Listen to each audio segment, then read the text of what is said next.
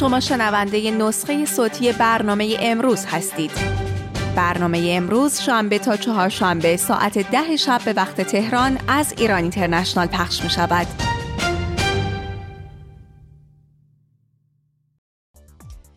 ثبت سردترین انتخابات تاریخ جمهوری اسلامی. در یزد آرای باطله دوم شد و مشارکت پایین در تهران احتمالا انتخابات را به دور دوم میکشاند. تلاش چهار ماهه خامنه ای نتیجه نداد. بازنده اصلی انتخابات کیست؟ فرود کمک های انسان دوستانه از آسمان و وضعیت فاجعه بار زندگی در غزه مقامات رسمی از مرگ دهمین کودک گرسنه خبر دادند منابع مصری می‌گویند اسرائیل و حماس فردا در قاهره مذاکرات خود را آغاز می کنند. دور تازه ای از حملات متقابل پهپادی بین اوکراین و روسیه. حمله پهپادی روسیه به شهر بندری اودسا در اوکراین چهار کشته بر جای گذاشت. یک خبرگزاری روسی از زخمی شدن شش نفر در حمله پهپادی اوکراین به سنت پترزبورگ خبر داد. و یک سال تا شروع مأموریت فضایی آرتمیس 3 و آمادگی ناسا برای فرود در ماه و بازگشت به زمین فضانوردان تمرین با کپسول اورایون را آغاز کردند.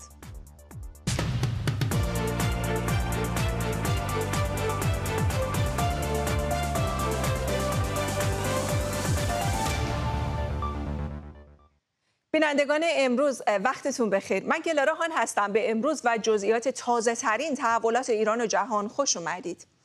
چهار ماه سخنرانی کرد تا هر طور شده مردم رو پای صندوق های رأی بیاره. هوادارانش پای امام دوازدهم شیعیان رو هم وسط کشیدند تا از اتفاقی جلوگیری کنند که بالاخره رخ داد. ثبت سردترین انتخابات تاریخ جمهوری اسلامی.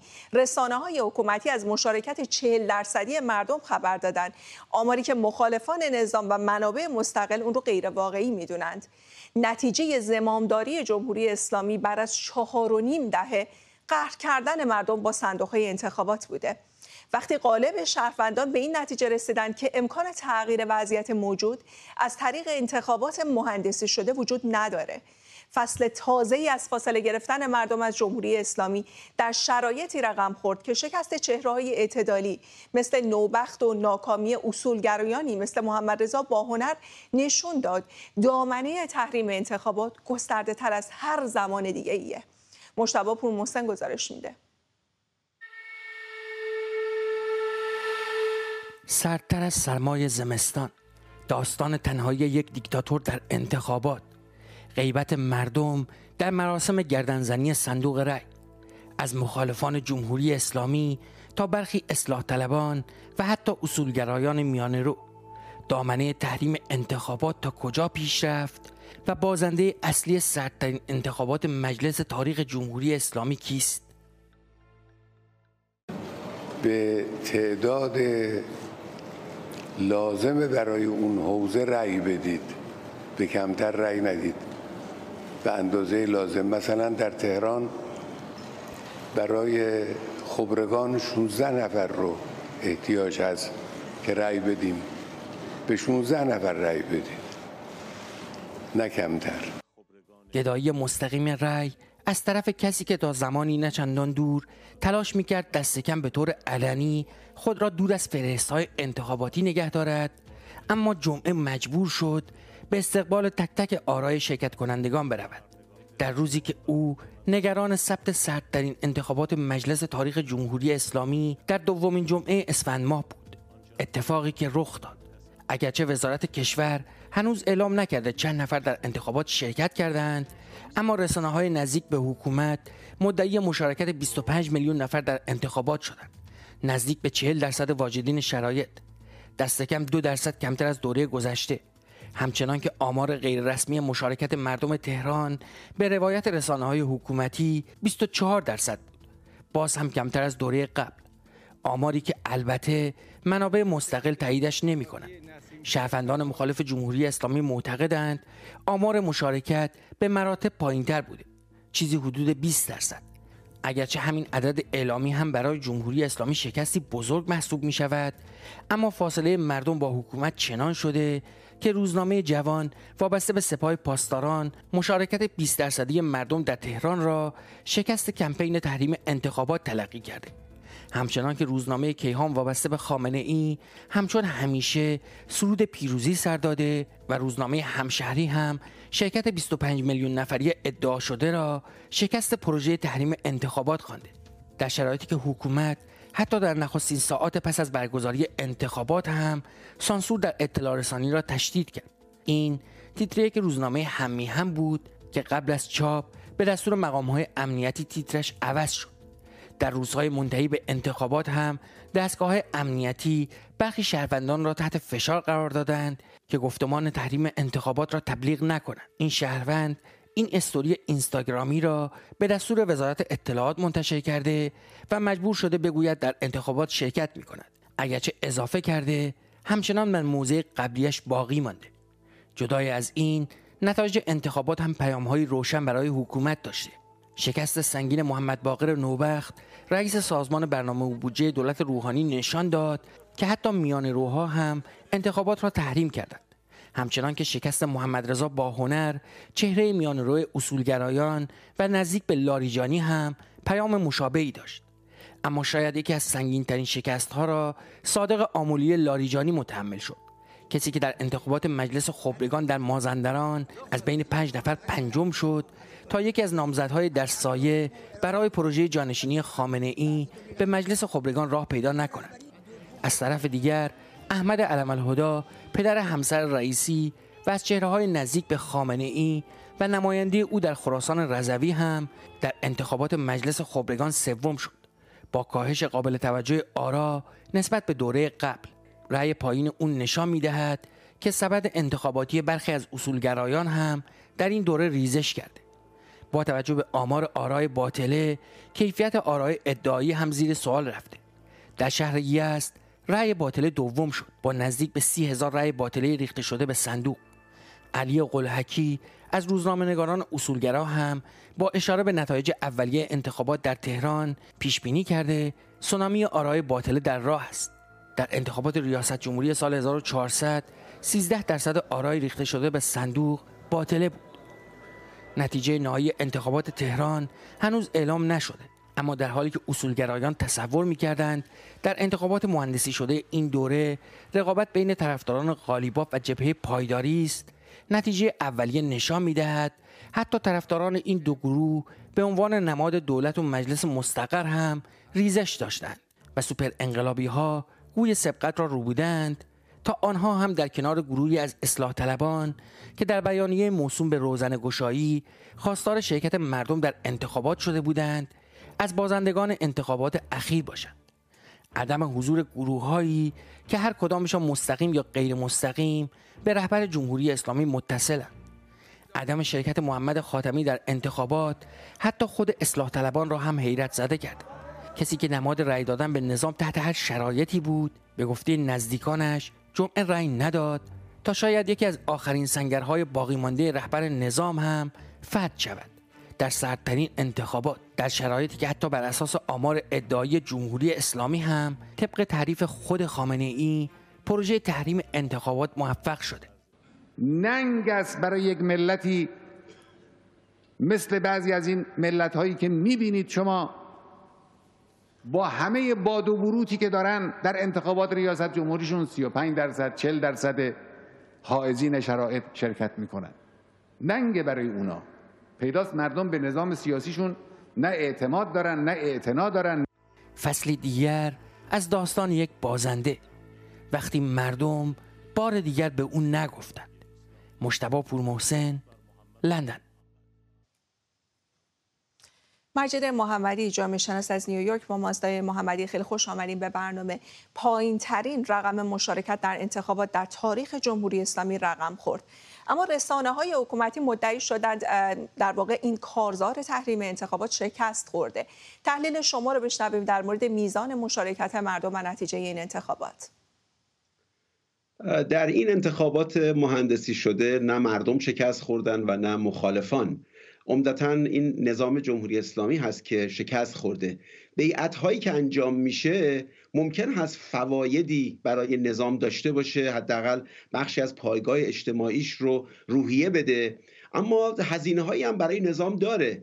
در این بیعت ها آشکار میشه که حکومت تا کجا می‌تونه دروغ بگه تا کجا می‌تونه آمارسازی بکنه تا کجا می‌تونه از منابع استفاده کنه برای اینکه افراد رو به سر صندوق ها بیاره تا کجا می‌تونه راه ها رو باز کنه برای اینکه تقلب صورت بگیره. با پنج نوع کارت هویت در این دوره افراد می‌تونستن رأی بدن. در برخی از موارد از کدهای ملی افراد استفاده شده بود. حتی تکس زده بودن که شما کدهای ملیتون رو بگین ما به جای شما رأی میدیم. بسیار این تکست ها رو دریافت کرده بودن تا کجا می‌توانند مردم رو مورد ارعاب قرار بدن یا مورد تشویق قرار بدن؟ برای اینکه در این انتخابات مهندسی شده شرکت کنند نتایج هم کاملا روشن هست. امروز نمی شود از مردم پنهان کرد. دیگه رأی 80 90 درصدی رو نمی توانند بسازن حتی در این رأی های پایین هم به نظر من حکومت کاملا شکست خورده. مردم نمی توانند رأی 41 درصدی رو بپذیرن آخرین نظرسنجی که مؤسسه گمان انجام داده بود در ده اسفند نشون داد که 16 درصد مایل هستند در این انتخابات مهندسی شده شرکت کنند. و رقمی که حکومت میده یک رقم کاملا مبالغه آمیز و غیر قابل باور هست و خوشبختانه مردم با توجه به شبکه های اجتماعی با توجه به توجهی که به حوزه های رأیگیری بوده مردم کاملا آگاه هستند که اینها ارقام مهندسی شده و ارقام ساخته شده هست آقای محمدی شاهد بودیم که نامزدهای جریان های میانه روتر مثل نوبخت و باهنر و حتی آمولی لاریجانی نتونستن رأی بیارن این موضوع رو چطور می‌بینید؟ ببینید دو اتفاق بسیار جالب توجه در این انتخابات مهندسی شده رخ داده. معمولا این بیعت ها بازنمایی می‌کنه آنچه را که در زیر پوست رژیم در جریان بوده. یک بخشش ضعف رو به ضعف رفتن جریان سنتگراست جریان اسلامگرای سنتگرا. متلفه در حال ضعیف شدن بوده. بخش قابل توجهی از روحانیون اصولا دیگه نقش چندانی در حکومت ندارن و انزوا پیشه کردن. در این شرایط هست که گروه مثل پایداری یا ائتلافی که درست کردن تحت عنوان امنا اونها هستند که امروز رأی بالاتر رو بردن بالاخص در تهران. در تهران آقای قالیباف که رئیس مجلس بوده در دوره گذشته نفر چهارم هست. تا اینجایی هم که شمارش کردن تا صبح امروز آقای نبویان حدود 120 هزار رأی آورده که اصولا در اگر شما با دوره های قبل مقایسه کنید رأی قابل توجهی نیست. نکته دومی رو که این داستان به خوبی به ما نشون میده پیشروی جریانی است که به دنبال این بود که خالص سازی کنه نظام رو. یعنی فراتر از تصفیه ها و پاکسازی هایی که در دورهای گذشته صورت گرفته اینها به دنبال خالص سازی هستند خالص سازی برای نظام مثبت هست چون در دوره های اعتراضات از ریزش کاهش میده. اما برای نظام یک هزینه بزرگ هم داره. هزینه بزرگش این است که قشر حاکم داره هر روز کوچکتر و کوچکتر میشه. داره لایه های دفاعی خودشو سپرهای دفاعی خودشو داره یک به یک از دست میده. حدودا یک دقیقه وقت داریم. بعد از انتخابات سالهای 98 1400 این سومین نه بزرگ مردم به حکومت پای صندوق رأی بوده. به نظر شما واکنش نظام به این روی کرده مردم چه خواهد بود؟ من به نظرم میاد که نظام همونطور که آقای شریعت مداری سالها گفته پیش گفته بود در واقع سردبیر کیهان یا مدیر مسئول کیهان نظام یک اتومبیل هست ترمز بریده داره به سمت دیوار حرکت می‌کنه و روزی از صخره پرتاب خواهد شد. اما متاسفانه مقامات اصولا توجهی به این ندارن که این نظامی که داره رو به سقوط میره جامعه رو هم داره رو به فروپاشی می‌بره کشور رو هم داره تخریب می‌کنه. اصولا برای اینها مهم نیست. مسیری که هست به نظر من مسیر رو به فروپاشی و مسیر رو به انحطاط هست. ما دچار یک انحطاط ملی در کشور هستیم. عامل اصلیش هم حکومت اسلامگراها بر ایران هست. مجد محمدی جامعه شناس از نیویورک. خیلی متشکرم از توضیحاتتون. ساعتی پیش اولین محموله کمک های هوایی آمریکا در خاک غزه فرود اومد. اما این خبر بعد از اون منتشر شد که سازمان ملل متحد از دریافت خبر رسمی مرگ تراژیک دهمین کودک ساکن غزه بر اثر گرسنگی خبر داد. در چند روز اخیر و با نزدیک شدن به مذاکرات دوحه در قطر درباره آتشبس احتمالی بین اسرائیل و حماس تصاویر منتشر شده از غزه از شرایط ناگوار زندگی ساکنین اون حکایت داره. در همین حال منابع مصری خبر دادن که اسرائیل و حماس از فردا یک شنبه مذاکرات خودشون رو در قاهره آغاز می کنند گزارش همکارم ساناز قاضی زاده رو با هم ببینیم. پشت این دودهای سیاه پس این آژیرهای بی امان هزاران جان هزاران کودک گرسنند. سی هزار مرگ که ساعت به ساعت به تعدادشان اضافه می شود. این قابلمه ها قرار نیست هر روز پر شوند. گاهی دو تا سه روز هیچ چیز برای خوردن پیدا نمی شود. مردمی که روزگاری ماهی یک پای ثابت شام شبشان بود این روزها به غذای اندک یک لقمه نان یا حتی غذای حیوانات هم راضی هستند. اینجا نانوایی به اندازه بیمارستان حیاتی است. به خصوص در مناطق شمالی غزه که از روزهای نخست زیر فشار نیروهای اسرائیلی است. نانوایی ها یک به یک در حال فروپاشی هستند. برخی زیر بمباران برخی زیر حجوم شهروندان گرسنه.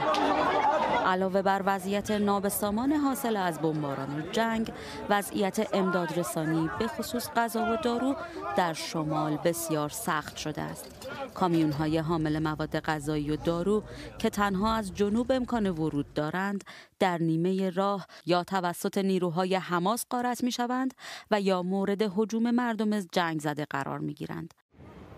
تا جایی که از 150 کامیون حامل مواد حیاتی اولیه تنها سه کامیون روزانه به شمال غزه می‌رسند. بسته های مواد غذایی که توسط برخی امدادگران از جمله ارتش فرانسه از هوا بر مردم نازل می شوند، ظرفیت لازم به نسبت تعداد جمعیت را ندارند. نتیجه آنکه امروز سازمان جهانی بهداشت از مرگ دهمین کودک به دلیل گرسنگی خبر داد.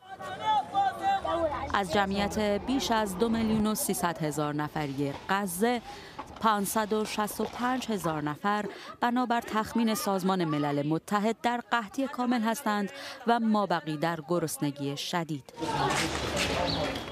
اما وضعیت تشنگی و پاکیزگی از گرسنگی بهتر نیست.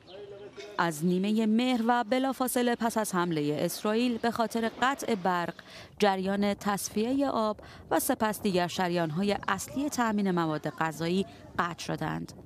در شرایطی که طبق استانداردهای بین المللی هر نفر روزانه به دست کم 15 لیتر آب تمیز نیاز دارد در غزه دسترسی به 3 لیتر آب نچندان پاک برای هر نفر مشکل شده است مشکلی که بیماری های واگیردار مثل هپاتیت آ و حسبه را در بین مردم به خصوص کودکان گسترش داده است. آن هم در چادرها و محلهای اسکان موقتی که بیش از حد پر شده و امکان قرنطینه هیچ کس وجود ندارد. دارو، بیمارستان و پزشک حکم نوشدارو را پیدا کردند. در این شرایط نماینده اسرائیل در سازمان ملل متحد نیروهای امداد را متهم به کمکاری کرده. نیروهای امداد این سازمان می‌گویند با از دست دادن دست کم 160 نفر در جریان جنگ و نگرانی از مردم خشمگین و گرسنه امکان فعالیت استاندارد و به موقع را از دست دادند. با وجود این وضعیت به گفته نماینده سازمان جهانی غذا تراژیک که حتی دقایق برای جلوگیری از یک مرگ دیگر حیاتی هستند سیاستمداران پاسخ روشنی برای خبرنگاران ندارند. درست یک روز پس از آنکه سربازان اسرائیل روی مردمی که در انتظار کمک بودند آتش گشودند و در جریان انتقال کمک های اولیه دست کم 112 فلسطینی کشته و بیش از 700 غیر نظامی از جمله کودکان زخمی شدند و در موقعیتی که کودکان یک به یک بر اثر گرسنگی جان میبازند جو بایدن رئیس جمهوری آمریکا تنها از ارسال بسته های کمک از هوا به غزه خبر می‌دهد. همچنین کاخ سفید محتوای گفتگوی تلفنی جو بایدن با امیر قطر را منتشر کرده. گفتگویی که در آن رهبران دو کشور نسبت به تأثیر حمله مرگبار سربازان اسرائیلی از یک سو و افزایش تعداد گروگانهای کشته شده اسرائیلی در دست حماس از سوی دیگر بر روند مذاکرات آتش بس در دوحه ابراز نگرانی کردند. ساناز قاضیزاده لندن.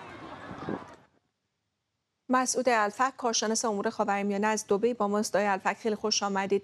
معمولا ارسال هوایی بستای کمکی آمریکا یا همون ایردراپ در مناطق تحت اشغال گروههای تروریستی یا متخاصم آمریکا صورت می‌گیره نه متحدانش. با این حال الان ماها فشار آمریکا به اسرائیل برای اجازه ورود کمک های بشردوستانه بی بوده. این شیوه کمک رسانی چه تصویری به ما میده از جایگاه آمریکا در این جنگ و تاثیرش میزان تاثیرش روی اسرائیل؟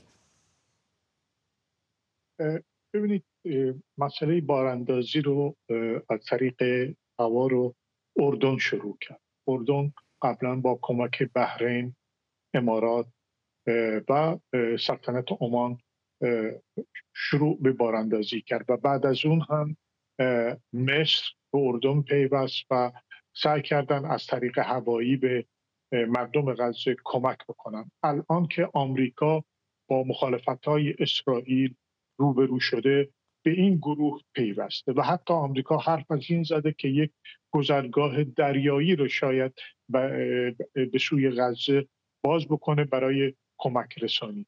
به نظر من ایالات متحده در یک شرایط بسیار بسیار سختی قرار داد. دولت بایدن از یک طرف افکار عمومی ایالات متحده آمریکا به شدت مخالف شرایط بد انسانی هست. این به معنی طرفداری از یک گروه سیاسی نیست. اما شرایط آنچنان بغرنج و پیچیده شده که حتی بسیاری از کارمندان در وزارت امور خارجه شروع به اعتراض به این وضعیت کردند. شرایط انسانی بسیار سخته و به نظر من موضع دولت بایدن هم در حقیقت بسیار سخته چون با مخالفت اسرائیل روبروه. چرا اسرائیل مخالفت می‌کنه؟ اسرائیل می‌خواد تا آخرین لحظه این شرایط بد انسانی رو تبدیل به یک درس برای هر گروه سیاسی در آینده بکنه. ولی بهایی که داره پرداخت میشه در حقیقت کودکان و زنان دارن بهای چنین سیاستی رو پرداخت می‌کنه. آقای الفک ارسال این کمک های هوایی با انتقادات شدیدی همراه بوده. بسیاری اون رو یک نمایش ضعیف سیاسی از جانب آمریکا دونستند تا یک کمک معنادار. چقدر این انتقادات درست هستند به طور کلی این هم به همون حرفای قبلیم برمیگرده. آمریکا در یک شرایطی رو در وایسی قرار داره الان.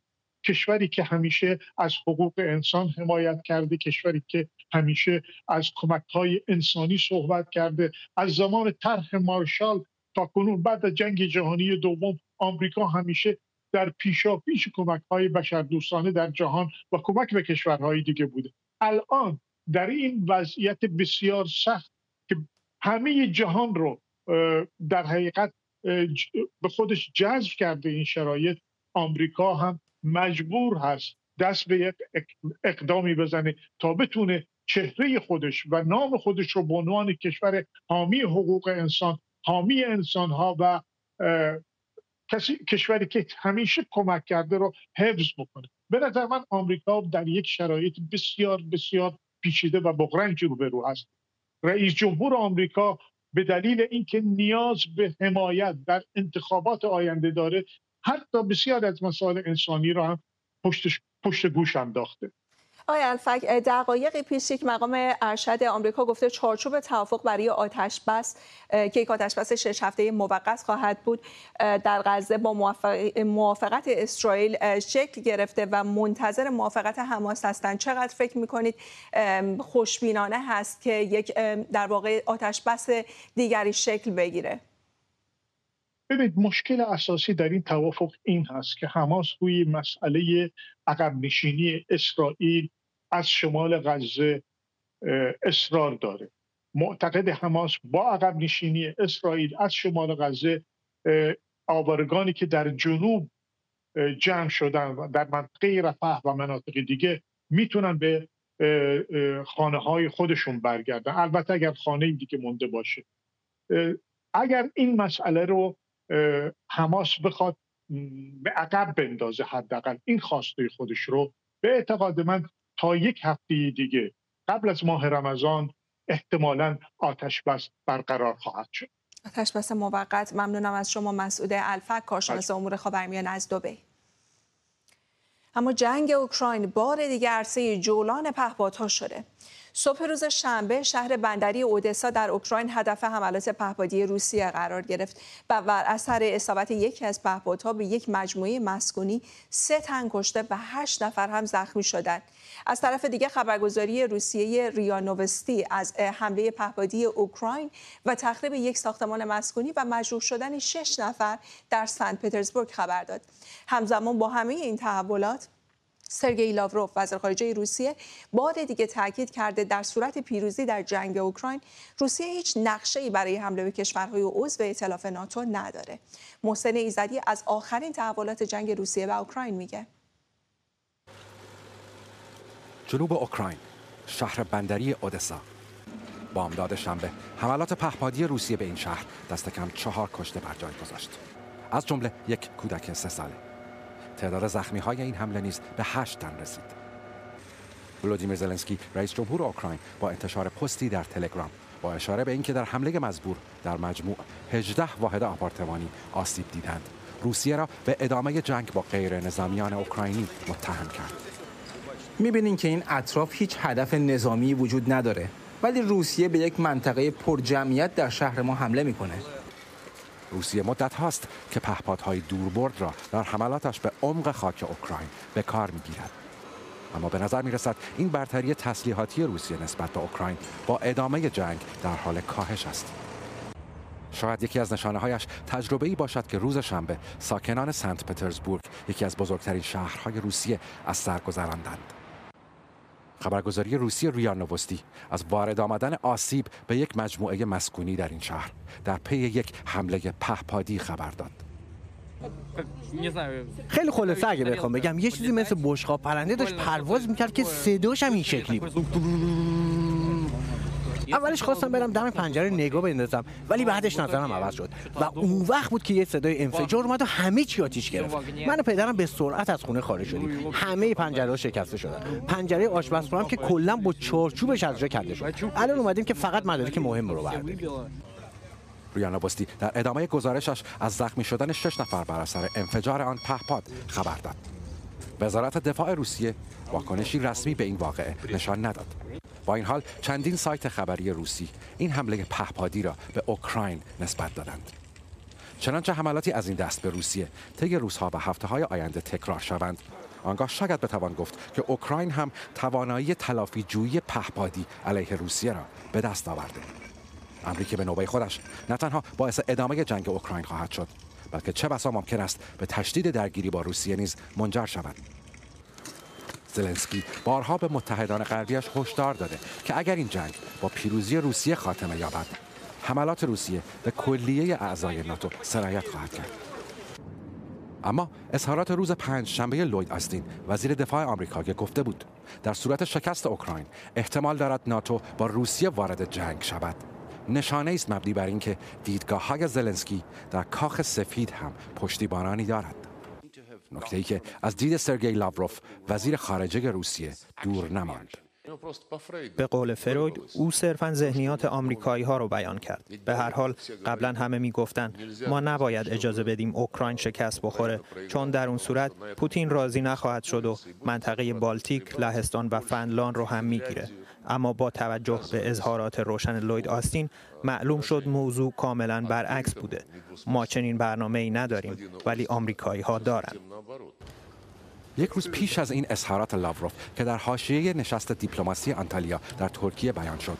وزارت دفاع روسیه از دور تازه ای از پرتاب آزمایشی موشک بالستیک قارپیمای جدید این کشور موسوم به یارس خبر داد. در تحولی دیگر مارک روته نخست وزیر هلند از امضای یک قرارداد امنیتی ده ساله با اوکراین خبر داد. با این حال بسیار بعید است که بدون ادامه حمایت از سوی واشنگتن کیف تنها با اتکا به کشورهای اروپایی در مقابل ماشین جنگی روسیه توفیق چندانی کسب کند. محسن ایزدی لندن. اما اینجا در آمریکا حتما می‌دونید که موضوع مهاجران به یکی از محورهای اصلی کارزار انتخاباتی ریاست جمهوری آمریکا تبدیل شده. به همین دلیل جو بایدن رئیس جمهور آمریکا و دونالد ترامپ همزمان به منطقه مرزی آمریکا با مکزیک سفر کردند. در این بازدید بایدن از سناتورهای جمهوری خواه خواست استقلال سیاسی نشون بدن و از لایحه دو حزبی تقویت امنیت مرزی که تکلیفش مشخص نیست حمایت کنند. از اون طرف ترامپ وعده داد که در صورت پیروزی سیاست های مهاجرتی سختری از دوره اول رئیس جمهوریش در پیش می‌گیره. شهره جولانی سری زده به این جنجال و جزئیات بیشتر اون. منطقه مرزی بین آمریکا و مکزیک گذرگاه عقاب یا ایگل پاس. در انتظار ورود جو بایدن و دونالد ترامپ. شهرهای همجوار مرز مکزیک در آمریکا شاهد بازدید همزمان دو رقیب و دو نامزد در سفری که به دوئل سیاسی بیشباهت نبود. جو بایدن رئیس جمهور آمریکا در یک از شهرهای نزدیک رودخانه مرزی ریور گرانده از سناتورهای جمهوری خواه خواست تا کمی اراده سیاسی نشان دهند و از لایحه رئیس جمهور برای تأمین مالی تقویت امنیت مرزها حمایت کنند. می‌دونم که رئیس جمهور پیشین امروز اینجاست. پس به اون میگم که با این موضوع بازی سیاسی نکنه و به اعضای کنگره بگه که این قانون رو مسدود نکنن این لایحه امنیت مرزی رو تأمین می‌کنه به اون میگم که به من ملحق بشه و من هم به اون ملحق میشم و به کنگره بگیم که این لایحه رو تصویب کنن این سختترین، کارآمدترین و موثرترین لایحه امنیت مرزی برای کشور ماست. ما برای مردم کار می‌کنیم، نه برای حزب دموکرات و جمهوری خواه. ما برای مردم آمریکا کار می‌کنیم. چند صد کیلومتر دورتر اما در همین منطقه مرزی دونالد ترامپ پیکان حملش را بدون درنگ به رقیب انتخاباتی نشانه می‌گیرد و مهاجران را تهاجم بایدن مینامد. این نتیجه تهاجم بایدن در سه سال گذشته است. من او رو جوی فاسد مینامم زیرا فاسد و رئیس جمهور وحشتناکی است. بدترین رئیس جمهور و احتمالا بیکفایت ترین رئیس جمهوری که تا به حال داشتیم. اجازه می‌دهد هزاران هزار نفر از چین، ایران، یمن، کنگو، سوریه و بسیاری از کشورهای دیگر که با ما دوستی ندارند وارد کشور شوند. ستونی از مردان در سن جنگ را وارد کشور کرده. همه در سن خاصی هستند. چیز عجیبی در جریان است. در این کمپ پناهجویان فقر زده و بی امکانات در نزدیکی رود ریور گرانده جوزپه پناهجوی اهل نیکاراگوه می‌گوید تنها آمده شش ماه است در راه بوده و غیر از مادر و خواهر کوچکش کس دیگری را ندارد این در حالی است که از نظر کارشناسان با برنامه ریزی و فراهم شدن زیرساخت ها و امکانات بحران در مرزها بهتر مدیریت می شود. بنا به تجربه 15 ساله ای که به عنوان وکیل مهاجرت دارم و با هزاران پناهجو کار کردم به نظر من اگه هرچه زودتر بتونیم به یک روش منظم با ساختار مشخص برای بررسی وضعیت پناهجوها برگردیم همه چیز در مرز آروم میشه. حقیقتش تغییر سیاست ها باعث رواج شایعات میشه. شایعاتی از همه طرف وجود داره. خیلی از اطلاعات و ارقامی که باعث میشه مردم برای اعتراض به طرف مرز راه بیفتن بر اساس واقعیت نیستن. اما این رأیگیری در سنای آمریکا دقیقا آن چیزی است که جو بایدن با آن اشاره می کند 20 روز پیش از این سفر جمهوری خواهان لایحه دو حزبی برای تقویت امنیت مرزی را در مجلس سنا ناکام گذاشتند. طرحی که نتیجه با هم مذاکرات مشترک و توافق نسبی نمایندگان دو حزب بود. پتی موری سناتور دموکرات می‌گوید برای جمهوری خواهانی که می‌گفتند مرز در بحران است تا حالا که می‌گویند تا نوامبر می‌تواند به تعویق بیفتد چه چیزی در عرض یک چشم هم زدن عوض شد در صورت تصویب بسته 118 میلیارد دلاری بایدن می توانست پیروزی سیاسی در یک موضوع کلیدی انتخاباتی برای او باشد. با توجه به تثبیت شاخصه های اصلی اقتصاد در آمریکا معیشت در این انتخابات نقش پررنگی ندارد اما موضوع مهاجرت برای رای دهندگان اهمیت بیشتری پیدا کرده. حالا این مرز زمینی و آبی حدود 4000 کیلومتری می تواند تعیین کننده سرنوشت رقابت تنگاتنگ دو نامزد ریاست جمهوری در آمریکا باشد. شهره جولانی لندن.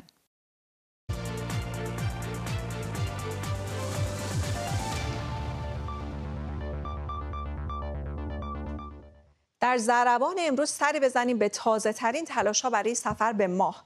در فاصله یک سال تا ازام فضانوردان به ماه تمرینات بازگشت به زمین در یکی از پایگاه های نیروی دریایی آمریکا شروع شده.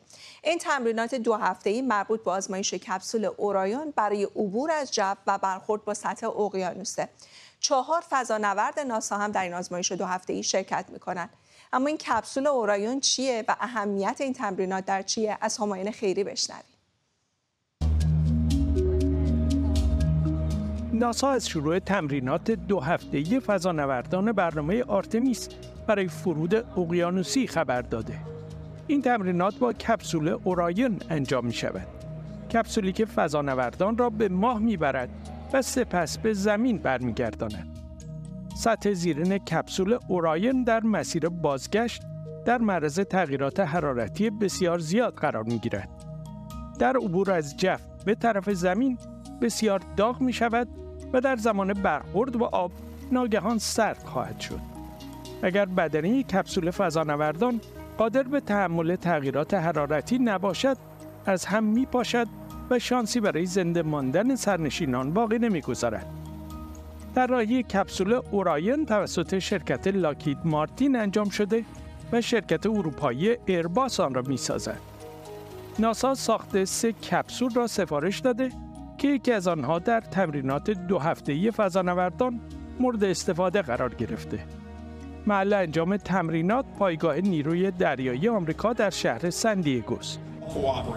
هدفمون اکتشاف منظومه شمسیه و اینکه چه چیزی در این منظومه وجود داره. ما هم هیجان زده ایم و بعد از 50 سال اولین فضانوردانی هستیم که قراره به ماه بریم. 400 هزار کیلومتر بریم و 400 هزار کیلومتر برگردیم. ناسا در برنامه آرتمیس قرار است سال آینده چهار فضانورد را به ماه بفرستد. اما برنامه چند مرحله آرتمیس دو سال پیش با پرتاب یک کپسول بدون سرنشین به مدار ماه آغاز شد. کپسول اوراین سه هفته در فضا باقی ماند که شش روز آن برای گردش در مدار ماه برنامه ریزی شده بود. مشابه همین تجربه با حضور فضانوردان در کپسول اوراین نیز انجام خواهد شد. یک احتمال قوی این است که کریستینا کوچ فضانورد زن آمریکایی یکی از چهار نفری باشد که با مأموریت آرتمیس به ماه می رود. ما به دنبال اکتشافیم و این کاریه که بشریت انجام میده. با وجود منابعی که در زمین داریم، کشورهای مختلف به دنبال کاوش ماه هستند. سوال این نیست که چرا به ماه میریم. موضوع اینه که آیا ما داریم میریم و دیگران هم راه ما رو دنبال می‌کنن. قرار است سال آینده میلادی کپسول حامل فضانوردان به مدت ده روز فقط در مدار زمین و مدار ماه گردش کند و به زمین بازگردد. تمرینات فرود اقیانوسی برای بازگشت سالم فضانوردان تدارک دیده شده. امسال قرار است این تمرینات به دفعات تکرار شوند. هماین خیری، لندن پاشا مجیدی شیمیدان و منجم آماتور از تورنتو با ماست مجیدی خیلی خوش آمدید. در برنامه آرتمیس در مرحله اول یک کپسول بدون سرنشین به ماه فرستاده شده. چه مراحل دیگه ای باید گذرانده بشه تا فضانوردان قدم روی ماه بگذارن؟ با سلام خدمت شما. خب در مرحله هم که در ویدیو در این پکیج اشاره شد این هست که آرتمیس دو هست که قرار چهار فضانورد که برای اولین بار یک فضانورد رنگین پوست و یک فضانورد زن قرار در این کپسول قرار بگیرن. به دور ماه برن یک مسافتی رو ده روزه یازده روزه به ماه برن و برگردن. در این سال دیگه انجام خواهد شد. در 2026 ما پروژه آرتمیس سه رو خواهیم داشت که دوباره قرار ما انسانهایی رو یعنی ناسا و آمریکا قرار انسانهایی رو به سطح ماه برگردونن در قطب جنوب ماه داشته باشن. در فاصله تقریبا 2026 تا یکی دو سال بعد کم کم بخش خصوصی حضورش پررنگ میشه. اون دروازه ماه اون لونار گیتوی قرار مستقر بشه تا 2028 که ما احتمالا اگر اتفاق خاصی نیفته همه چی مطابق روال پیش بره بودجه کنسل نشه ما آرتمیس چهار و بعد مراحل بعدی رو خواهیم داشت. این یک تقریبا شماتیکی از اتفاقاتی که قراره تو این چند سال در پروژه های ماه بیفته. آقای مجید قبلا گفته می‌شد از بین فضانوردان زن یا سمن مقبلی هم ممکنه در گروه فضانوردان ازامی به ماه باشه.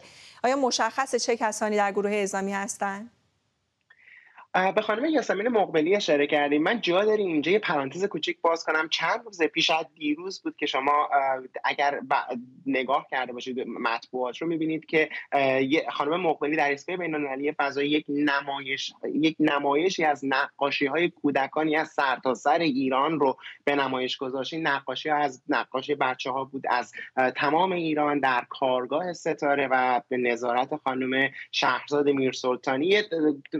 فضای خیلی جذابی رو در ایستگاه فضایی به وجود آورده بود. اما برگردیم به سراغ سوالتون. بر خانم مقبلی نامشون در آرتمیس دو حضور نداره. چهارتاشون انتخاب شدن. اما با توجه به تجربهشون و همینجور خانم کریستینا کوچ که در برنامه در گزارش هم اشاره شد دارن تمرین داده میشن احتمال داره که خانم مقبلی به همراه خانم کوچ و حالا دیگر کاندیداها در آرتمیس سه نامشون جزو اون اسامی باشه که قرار انتخاب انتخاب بشه. خب به هر حال تجربه که خانم مقبلی در ایستگاه بین المللی مخصوصا به عنوان فرمانده این این برنامه این پروژه شش ماهه به عهده داره یه تجربه گرانبهاییه که بعید ناسا این رو به سادگی کنار بگذاره.